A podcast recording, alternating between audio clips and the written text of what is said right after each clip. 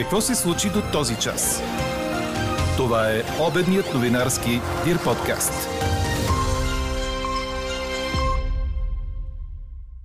Взрив в завод Арсенал. Има жертва и пострадали. Прокуратурата си позволи да се намеси в партийни дела, оплака се Корнелия Нинова. Полицията разследва инцидент в хижа близо до Своге, станал в деня на изборите. А днес ви питаме, мислите ли, че нови предсрочни избори ще покажат друг резултат? Пишете ни на подкаст news.dirbg. Говори Дирбеге. Добър ден, аз съм Елза Тодорова. Това са подкаст новините по обяд на 4 октомври. До края на деня облачността ще бъде променлива до значителна. Слаби краткотрайни превалявания са възможни около Стара планина и североизточните райони. Ще остане ветровито, като едва при вечер вятърът ще отслабва и стихва. Максималните температури са от 15 до 20 градуса. Малко по-низки са по високите котловини на запад.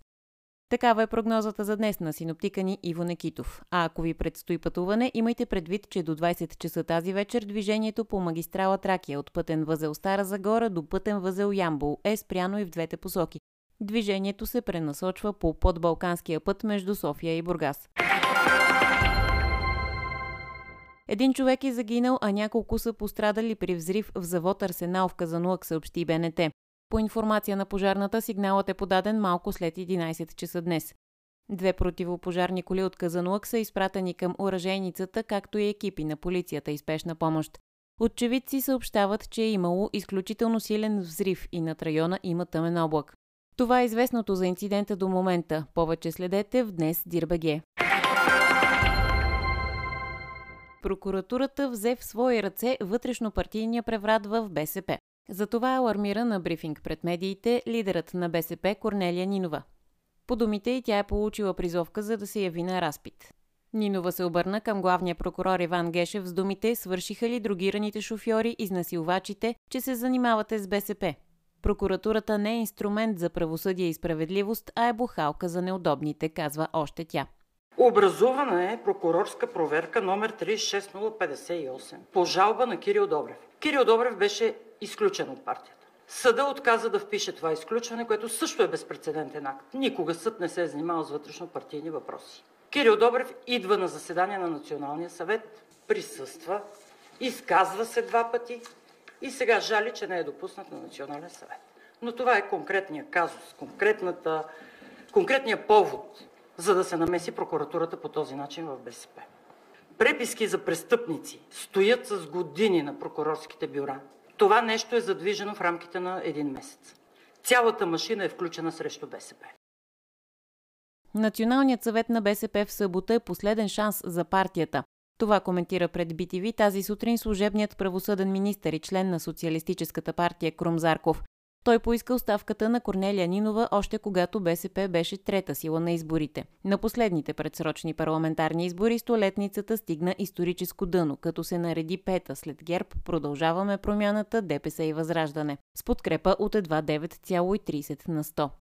В този час започва и пресконференция на ГЕРБ. Нейни представители ще отговорят на въпроси на журналисти в централата на партията в административната сграда на НДК.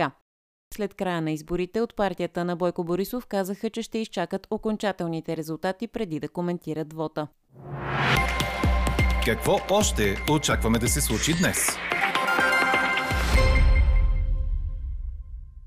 Днес най-късно утре ще са ясни окончателните резултати след изборите на 2 октомври, обяви вчера говорителят на Централната избирателна комисия Цветозар Томов. В ЦИК днес се извършва повторна проверка на протоколите с резултатите от гласуването в неделя. Законовият срок за обявяване на резултатите е четвъртък. До неделя пък трябва да са ясни и имената на депутатите. Избраните в два района трябва да посочат откъде ще реализират мандата си. Отново се очаква да има и откази на избрани за депутати да влязат в Народното събрание, за което след заявление от тях ЦИК се произнася с решение. Полицията разследва инцидент в хижа близо до Своге, станал в деня на изборите. Хората, стопанисващи хижата, твърдят, че са нападнати и бити от група мъже дошли с джипове от Ботевград. Сигналът за нападението е подаден в полицията около 15 часа след обед в изборния ден. От Пирогов допълват, че след нападението при тях е прият пострадал мъж с съмнение за мозъчно сътресение, но без опасност за живота. Според хижарите, полицията не е реагирала на време заради липса на екипи на МВР в изборния ден. От Министерството пък казват, че след подаване на сигнала е започнала работа по случая, а вече тече и разследване. За подозрените за извършители са установени и се разпитват. Към световните новини, които днес са свързани с отражението на енергийната криза. Великобритания е изправена пред значителен риск от недостиг на газ тази зима, което може да повлияе на доставките на електричество, смятат от енергийния регулатор Ofgem. Световните агенции отбелязват, че газовите електроцентрали генерират между 40 и 60% от електроенергията на острова. В съседна Гърция енергийният регулатор предлага извънреден план за действие в случай на криза с снабдяването с природен газ. Той предвижда битовите потребители, болниците, училищата, летищата и търговските обекти да бъдат категоризирани като защитени потребители и ако се наложат прекъсвания в снабдяването с синьо гориво, те последни да бъдат засегнати. А в северната ни съседка Румъния пък властите се борят с друг проблем. Там разследват потенциален економически шпионаж в полза на Газпром. Дирекцията срещу тероризма и организираната престъпност, заедно с разузнавателните служби, разглеждат данни за течна информация за запасите от нефт и газ от няколко находища в Западна Румъния. Те били извършени след 2008 година, като данните били изпращани в Москва. Четете още в Дирбеге. Сензационна кандидатура за домакинство на футболния мондиал 2030 ще бъде официално обявена утре. Украина ще се присъедини към иберийската кандидатура на Португалия и Испания за организиране на световното първенство, съобщава The Times.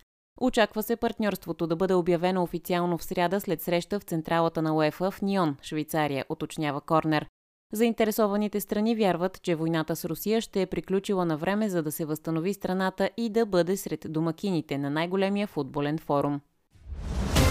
Чухте обедния новинарски Дир подкаст. Подробно по темите в подкаста четете в Дирбеге. Какво ни впечатли преди малко?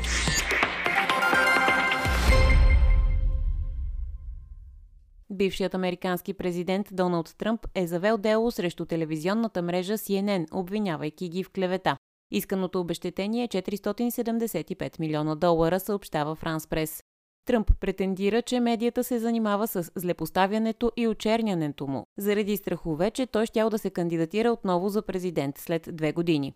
В 29 страници искова молба се казва, че медията използвала голямото си влияние сред аудиторията на уж достоверен източник на информация, за да навреди политически на ищеца. Посочени са и някои от етикетите, които според адвокатите на Тръмп са скандални и клеветнически, като расист и руски лакей. Франс Прес припомня, че и докато беше президент, Тръмп неведнъж е влизал в конфронтация с CNN, като публично ги нарече разпространители на фалшиви новини. А какво ще кажете за това?